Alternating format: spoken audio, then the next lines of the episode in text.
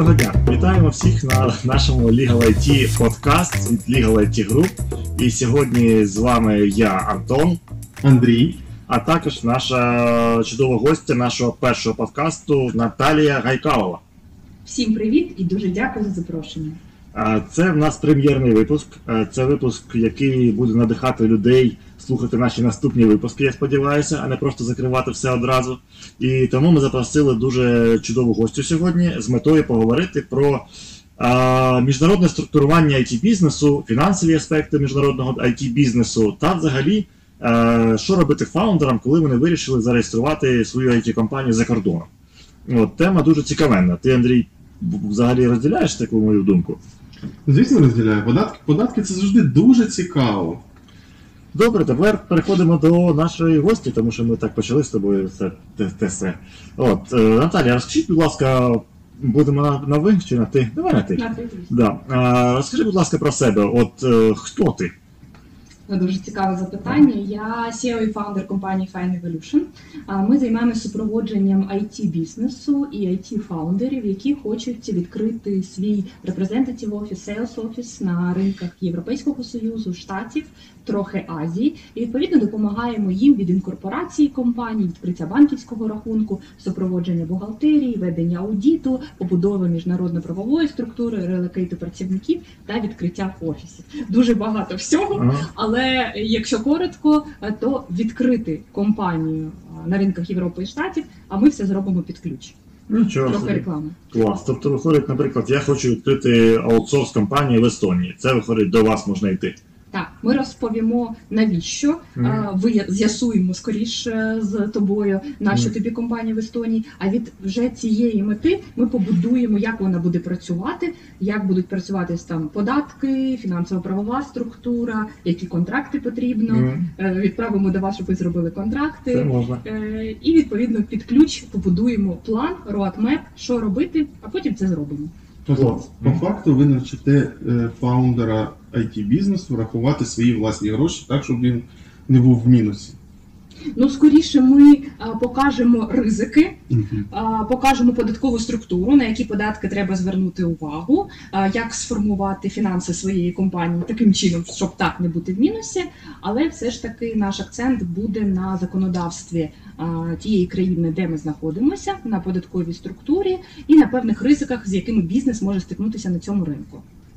Бо рахувати гроші це все ж таки е, трохи інша спеціалізація, і ми до неї поки що не, не стикаємося. Ну, будемо відверті, податки це дуже великий кусок грошей будь-якого бізнесу. І Якщо їх пра- неправильно рахувати, то можна потім по, по світу піти. А нам би цього не хотілося. А зазвичай кожна розмова починається з того, що я хочу платити менше податків. Ну так. От ти кажеш по світу піти. Я згадав цитату е, Григорія Сковороди: Світ ловив мене, а не спіймав. От якщо ми говоримо про генезис трендів в міжнародному структуруванні ті бізнесу, от раніше всі намагалися сховатися від світу, якась там Панама, Сейшели. А зараз як воно? А зараз не сховатися. Угу. Тому світ дійсно зловить е, тебе, де б ти не був, Угу. тому що йде ера такого міжнародної прозорості. Угу. Дуже багато країн вже відкрила свої реєстри. Та саме Естонія, про яку ти казав, де можна в онлайн режимі побачити, хто власник компанії, хто директор, фінансову звітність, твої показники обороту за рік, скільки працівників. В принципі, можна побачити все. Те саме стосується, наприклад, і Польщі. Ну це най- найрозповсюдженіші юрисдикції в IT, але тим не менше більше і більше країн доєднуються до цього, і відповідно, коли власники бізнесу приходять і вони ще почитали статті в Гуглі ще з 90-х років про те, що можна відкрити офшор, дайте мені десь офшор на BVI, Панамі або ще десь. Навіть там вже декілька років назад, десь приблизно 19-й рік, якщо я не помиляюся, почалися такі е, податкові шторми, е, коли е, там е, їх е, представ... пр- правительство сказало про те, що е, якщо ви хочете користуватися податковою ставкою зниженою, значить, будь ласка, відкрити офіс, найміть працівників на тій же Панамі. Мгм. А нащо тобі працівники на Панамі? Це, це, чи є, знайдеш ти там гарних it спеціалістів на Панамі? Оце питання. це є пита- це Substance називається, Так, да, ця штука. так, це і в Естонії є воно.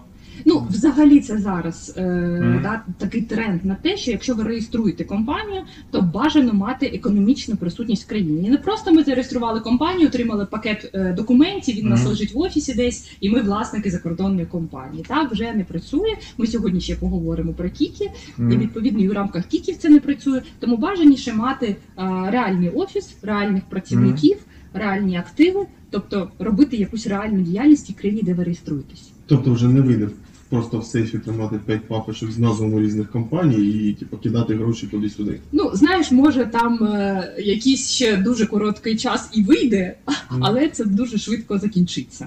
А тому наша мета це навчити робити правильно, щоб потім у людей не виникло проблеми питань. Тому ми одразу на берегу кажемо про те, що дивіться, світ змінився, Мгм. і тому треба адаптуватися до інших умов.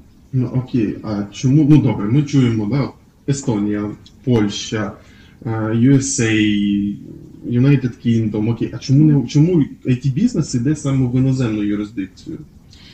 Тому що, по-перше, якщо ми кажемо зараз про війну, є е, ну, кожна друга, мабуть, компанія приходить з тим, що замовники не хочуть е, заключати контракти з Україною через ризики, через війни, через, через війну, через е, форс-мажор. Тому для того, щоб не втратити ту частину замовників, які дуже бояться війни, відповідно вони відкриваються в інших країнах для того, щоб зробити собі репрезентатив офіс відповідно в будь-якій з цих країн. Це перше. Друге, якщо ми кажемо, що це якась продуктова компанія, це захист інтелектуальної власності, відповідно, тому що в Україні, на жаль, поки що станом на сьогодні її дуже важко захистити. Тому а, обираються країни, де захист IP власності є на найвищому рівні, ті ж е, Америка інші країни, і відповідно це захищає інтелектуальну власність е, компанії. Третє, третя мотивація це безумовно валюта, тому що е, зараз е, все, що заходить е, в Україну, є певні обмеження у виплаті своїм працівникам. Там будь їх спеціалістам, Мгм. індивідуальним підприємцям за кордоном і таке інше. І, Відповідно, бізнес не може повноцінно працювати. Тому для того, щоб мати реальні там, наприклад, офіси працівників, субконтракторів в інших країнах, зараз банківська система трохи не адаптована під ре- під реалії бізнесу. Ну не адаптована, скоріш вона функціонує у військовому стані, тому. е, Відповідно, і для бізнесу зараз є е, мотивація відкриватися додатково в інших країнах. Ну, як зараз роблять зазвичай, є там ком- компанії в Польщі, відкрились, зняли офіс реальний, взяли декілька поляків, наприклад, ще декілька європейців, і плюс інших, наприклад, на підряд уже українських ФОПів. І тоді виходить Mixed Team, показуєш клієнту Mixed Team, показуєш ще там поляків тих самих, от, і наче, наче й норм. Виходить така історія. Або просто аутсорсиш свою ж it компанію з України, яка в DSCT, наприклад. От, як формат. Так, абсолютно вірно, і тим паче, що Польща, мабуть, зараз стоїть на першому місці, коли куди релокувалися більшість it компаній з України з нашого досвіду. І відповідно так вони відкривають там офіси і наймають ті, хто релокувався, і працюють з індивідуальними підприємцями, які розкидані зараз по всьому світу, і з ФОПами в Україні. Мгм. Тому е, це дійсно працююча тема. Ну, а з іншої сторони, в нас є Дія City, і багато компаній дійсно зараз вступають в Дія City і використовують, от ми робимо гіг контракти, наприклад. Ну, я не сказав би, що хтось прийшов до нас і сказав, я не задоволений Дія City. Я такого не пам'ятаю. От, наче людям подобається. Ну, От. поки вони не починають розбиратися в оподаткуванні Дії City. Ну чому? Там виходить, якщо ти в межах діяльності, в тебе критерії є, то нормально, наче плюс-мінус. Ну таке. Ну, в нас був е, практичний кейс, е, коли була норма про те, що згідно військового стану є критерії знаходження у дії сіті, не потрібно е, да, можна не виконувати до того, як не закінчиться військовий стан. Проте ця норма не була адаптована під податковий кодекс. І відповідно в податковому кодексі норма про те, що якщо ви не виконуєте критерії, то ви повинні сплачувати податки стандартні. Е, Вона таки залишилася, і відповідно там е, виникала проблема. Тому е, звісно, що ті по, по більшості відгуків наших клієнтів, типу дія, взагалі нормальна тема, і ні в кого не виникає якихось значних проблем. Проте я згодна абсолютно з Андрієм, що потрібно прям вивчати і тримати руку на пульсі, щоб не виникало ось таких моментів, що щось не дослідили, якусь норму не дочитали, і потім через це виникли певні проблеми. А як ти відносишся до тези, що відкривати бізнес зараз вартує там, де твій основний ринок? Чи це правильно завжди, чи не завжди?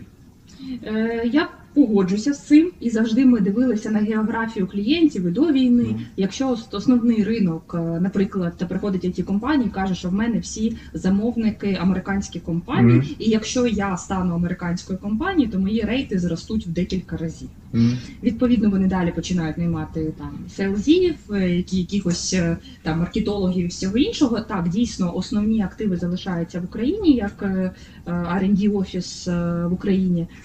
Але тим не менше це дозволяє їм претендувати на вищі рейти. Тому і американці простіше реагують, якщо відповідно це американська компанія. Від цього менталітету нікуди не піти. І стосовно в Європі, мабуть, так само працюють краще з локальними компаніями на своєму локальному ринку. Ну так, да, я також не раз уже чув від наших клієнтів, що, наприклад, навіть ті ж банальні інвестиції, що у вас класний продукт, класно все, все ок, але ви не американці. Ми готові Так. вам дати гроші, тільки, будь ласка, реєструйтесь в Штатах, закидуйте все своє майно, інтелектуалку і все, що у вас є в американську компанію, ми дамо вам інвестиції. Той же с- Y-комбінатор, кластер, він, власне кажучи, так само і працює.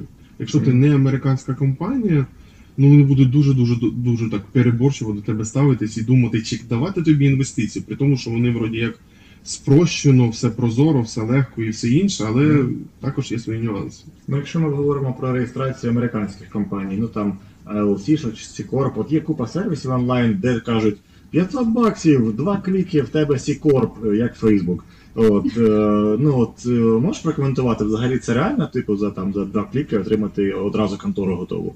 Наша ж тоді існують всі компанії, які забезпечують всі ці послуги більш якби професійно в цьому Ну, контексті. знаєш, це моя улюблена тема, тому Мгм. що ми бачимо цілий, цілий потік клієнтів, коли вони приходять з інкорпорованими вже компаніями Мгм. через онлайн-сервіси і купою проблем.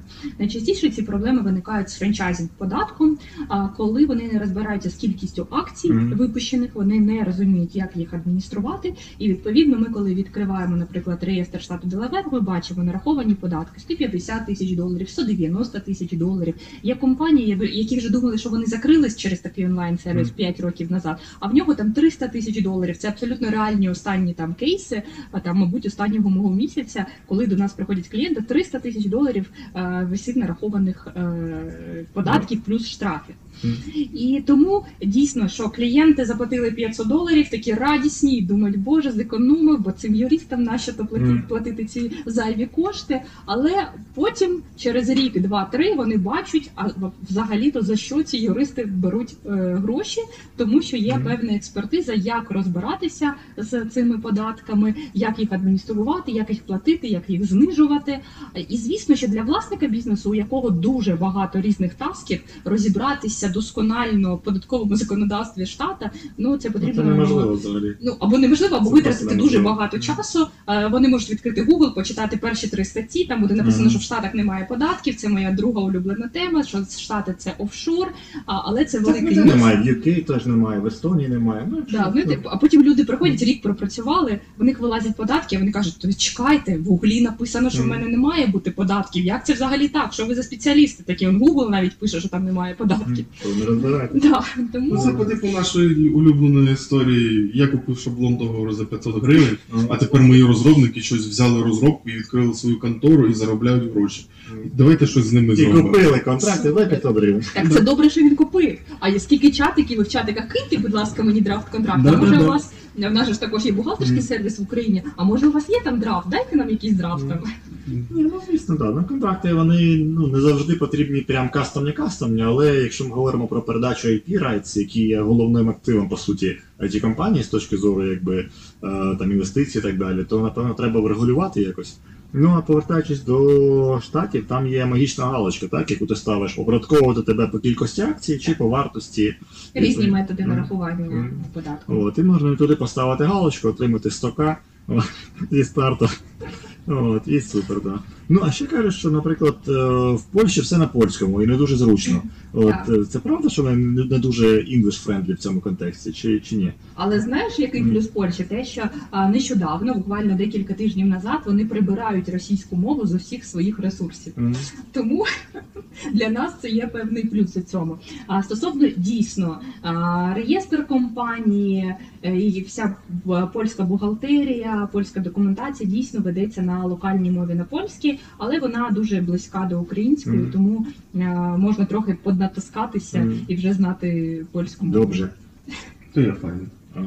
А, от, а, Це був міні-курс польської мови від Ліга IT а ти сказала, що ще є трохи Азії. Це, це що? Це Гонконг чи що це? Це Гонконг. Ага.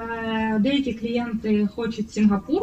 Досить складна юрисдикція, проте е, для тих, хто, наприклад, релокований туди, може мати сенс. У більшості випадків так, це Гонконг. А це для того, щоб там працювати на ринок ринки Азії, чи це просто для того, щоб ще хтось вірить, що там Гонконгу мене не знайдуть, чи щось таке? Ну, скоріш за те, що Гонконг зберігає зараз територіальний принцип оподаткування, згідно якого, якщо ти не працюєш на території Гонконгу, в тебе немає гонконгських клієнтів і відповідно там фізичного бізнесу в Гонконгу, то у цьому випадку ти не сплачуєш податки. Це 0%. Тому дійсно більшість приваблює це. Друге, е, що з Гонконгом працює там PayPal і там е, якісь. Е, е, Страйпи і провідні сервіси, вони з усіма країнами працюють. Це другий момент. А третій це все ж таки в Гонконгі є досить значний рівень діджиталізації, і можна все в принципі зробити в онлайні без особистих візитів. Тому по сукупності факторів Мгм. дійсно Гонконг є е, цікавою юрисдикцією. Навіть Pioneer зараз також е, розробив окремий продукт для маркетплейсів, які зареєстровані в Гонконгі. І для it компаній також Азія є поки що українських. Да, якщо ми кажемо, є таким не супер пропрацьованим ринком, і там е, є можливості для розвитку. Цікаво, цікаво дуже. Е, от, ну ти кажеш про Payoneer, інші платіжні системи, да, наприклад, е, часто питають, а взагалі, ну як приймати легально той же піонір на фопів? Мгм. Тобто, бо приходять і кажуть, от я я розкидую з піонерів на з піоніра на фізиків, і все в мене добре, я, а вони там платять, не платять, мені вже все одно. Ну це ж якось не дуже ок. Ну треба ж на ФОП платити, виходить, да, з таких штук. Це Ну, зовсім не ок. І нещодавно знову ж таки це актуальна тема. Ми отримали прес-реліз податкової служби про те, що якщо ми користуємося Вайзом, я як фізична особа, наприклад, в мене є рахунок у Вайзі, Payoneer або будь-якому іншому схожому сервісі, я маю сплатити 18% плюс 1,5% військового збору. А, ця схема, якою користувалися дуже багато переселенців, які зараз знаходяться по тимчасовому захисту в Європі, е, минулого року, коли були проблеми з лімітами, почалася війна, ніхто не знав, що воно як буде. Відповідно, що люди робили? Вони брали і з Вайза перераховували, е, не перераховували навіть, а декларували ці кошти під 2 або 5% як єдиного податку.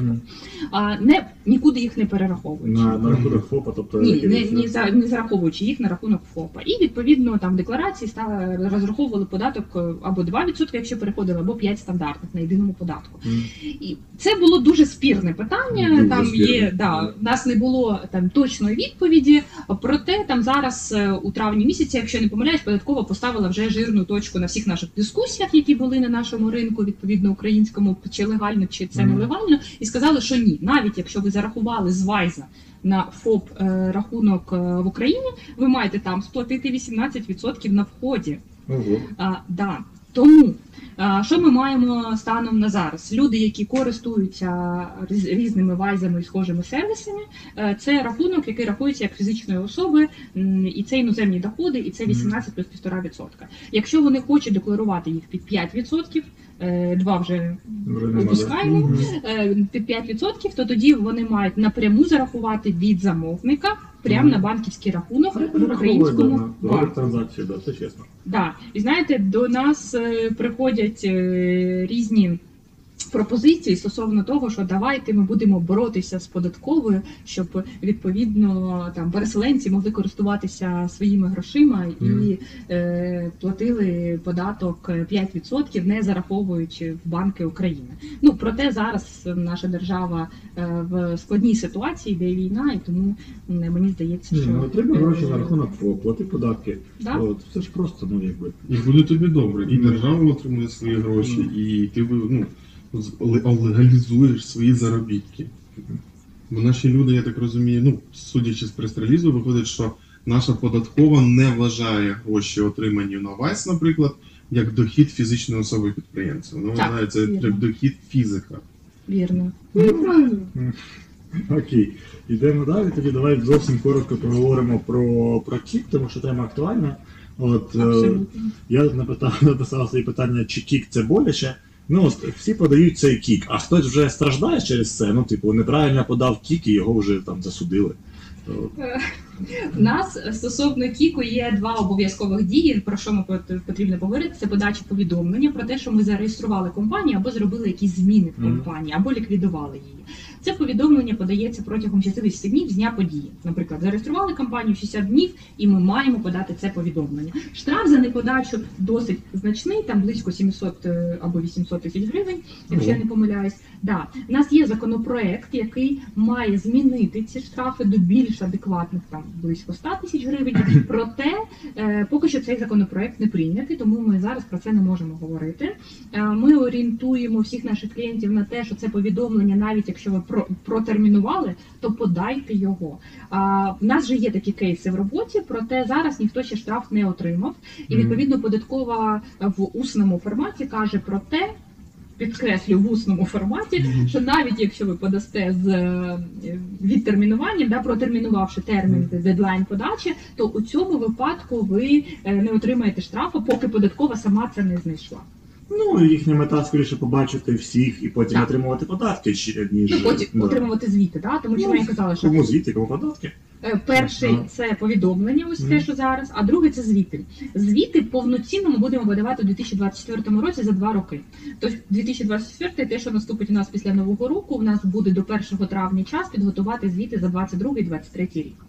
Відповідно, зараз як такової там судової практики або до нарахування штрафів поки що немає. Тому що повідомлення подаються там в нашому в нашій практиці не було. Якщо там у когось слухачів було, пишіть нам, нам буде цікаво послухати а, ваші історії. А якщо е, відповідно по звітності, то у нашому випадку чекаємо 2024 року, подаємо перші звіти, і там, мабуть, вже ближче до 25-го, 26-го дізнаємося реальну практику е, співпраці з податковою. Я думаю, що все рівно треба це подавати, тому що в будь-якому випадку ти не зможеш сховатися в зв'язку з тим, що Україна доєдналася до системи автоматичного обміну інформації, Так, і хочеш ти не хочеш, а все рівно це вспливе. Як би ти не старався, ти знаєш, якась Сінгапурі, в Гонконгу або де, що цікава історія. В нас є кейс, що податкова певного регіону надіслала лист, що ви не подали повідомлення. Ми запитали клієнта, чи взагалі він десь зазначав про те, що в нього іноземна компанія. Він каже, ні. Тобто ми от по- прослідили всі зв'язки, але ні, ніде він не зазнавав. Тобто податкова могла лише спарсити цю інформацію з реєстру компаній в цій юрисдикції. Мгм. А це дуже цікаво. Ну, цікаво. От. Діджиталізація? Мгм. Ну, новий стіль чудовий. Ну, якби, а що? От, окей, тоді давай переходити до нашого останнього питання. П'ять порад від Наталії Гайкалової для фаундерів компаній. Або давай три поради. Три поради Наталії Гайкалової для, для фаундерів it компанії, які хочуть відкритися за кордоном. От що, про що треба подумати спочатку? Ну, мабуть, перший непопулярний тезис буде про те, що податки доведеться платити. Зараз з цим е, непопулярним тезісом е, всі стикаються в Європі, і більшість наших переселенців не може змиритися з тим, що в Європейському Союзі, в Сполучених Штатах Америки зовсім інша податкова е, система, і вони вважають, що ой, ну в Україні ніхто не перевіряє там або не ганяється, або не надсилає штрафи за неподачу податкової декларації, то і там не буде. То я е, вас розочарую, але там ця хвиля е, до нарахування по- е, різних штрафів вона нас чекає, якщо ми не змінимо свій менталітет, що інший світ живе по цивілізованих правилах. Тому, якщо хочете робити міжнародний бізнес, треба робити його. Спочатку, з самого початку, з букви А цивілізовано платити податки, Е, працювати над маржинальністю, над маркетинговими інструментами, але робити все правильно. Тому перша порада буде е, прийняти в своїй голові е, те, що доведеться змінити менталітет і зрозуміти, що інший світ живе інакше. Друга порада це не читати Google. Або читати і аналізувати ту інформацію, яка є, краще читати перші джерела. Це, мабуть, буде ваш окремий ефір стосовно штучного інтелекту. Да, тому моя порада буде е, читати перше джерело, це сайти податкових служб і розбиратися в податках, або брати професійну консультацію, або хоча б читати перше джерела і не статті, які пишуть маркетологи в інтернеті. Е, Тре- третя порада, да, Антон? Дякую, що не п'ять. А, Третя порада буде, звісно, мабуть, про банківський рахунок. Це завжди дуже актуальна тематика. І все таки я приїхав, е, не знаю, мовно кажучи, в Іспанію відкрити бізнес, і я хочу банківський рахунок, і мені його по- повинні відкрити, як в е, умовно кажучи, в Приватбанку чи в Ощадбанку за один день. Я зранку прийшов, а ввечері щоб мені картку надіслали. Не буде такого в інших країнах. Абсолютно все працює інакше. Я думаю, що наші переселенці вже з цим повністю стикнулися і зрозуміли це на практиці. Тому банки дуже е, ретельно перевіряють нерезидентів.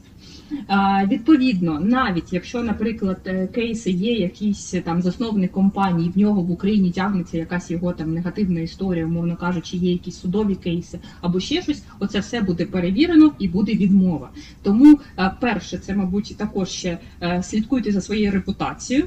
Якщо хочете банківський рахунок, репутація має бути Можуть навіть не відкрити, якщо в Фейсбуку якийсь дурний пост. Проаналізують, подивляться, що людина якась. Ні, ну що людина якусь дурню пише там. От, і хіба вона спроможна мати такий класний банківський рахунок? От, відмовлено. Це, це нова ідея для банківського комплайнсу Союзі. вони- парсять Фейсбук аккаунти, наприклад, або там соцмережі. Ну чому б ні? Так, Це частина перевірки на кредибіліті. Ну насправді Мгм. так, в Європейському Союзі, в Штатах є е, дуже великі бази відслідкування і парсингу інформації з інтернету, тому перевіряють е, репутацію, і ви маєте е, бути підготовлені, що банк буде задавати дуже багато питань. Вони можуть не відкрити. Бо перше питання: а як це мені не відкриють банківський рахунок? Ну 99% що дуже просто не відкриють. Тому також змінюємо світогляд, що на жаль, зараз банківська система така, що треба доказати, що я чистий, красивий котик. Ну, тому що банки це інструмент слідкування за добою держави. Ну, да, в першу чергу ми маємо завжди розуміти, що вся інформація, яка дається банку, попадає в Податкову. Так. в якій би країні ти не був. Добре, на цій чудовій ноті, Наталя, може, е, де тебе взагалі знайти в тому плані, ну в інтернеті я маю на увазі. Е, ну там якийсь тебе сайт є чи інстаграм, де ти пишеш Не, взагалі? не повіриш, Антон, є сайт а, нашої компанії в Україні і в Польщі. Я думаю, що ми залишимо е, Лінк. лінки. Інстаграм, Фейсбук, LinkedIn, У нас є наш YouTube канал. М. на якому ми розповідаємо про міжнародний бізнес. Тому доєднуйтесь Мгм. і будемо раді поспілкуватися. Так, дійсно дуже класні пости є в Наталії в інстаграмі, в Ютубі класні відоси. Тому кому цікава ця тематика, дивіться, пишіть, звертайтеся. От кажіть, що ви дізналися, можливо, там про Наташу на нашому подкасті. Е, звичайно, нічого ви за це мабуть, не отримаєте, але буде приємно нам, що так воно є. Е, от Е, добре, тоді дякую, що прийшла. Дуже було, здається, весело пару разів. Да? Як мінімум два. Ну, окей. Дякую вам за запрошення. Було дуже приємно поспілкуватися і до зустрічі на нових івентах. Давай, давай. Пока.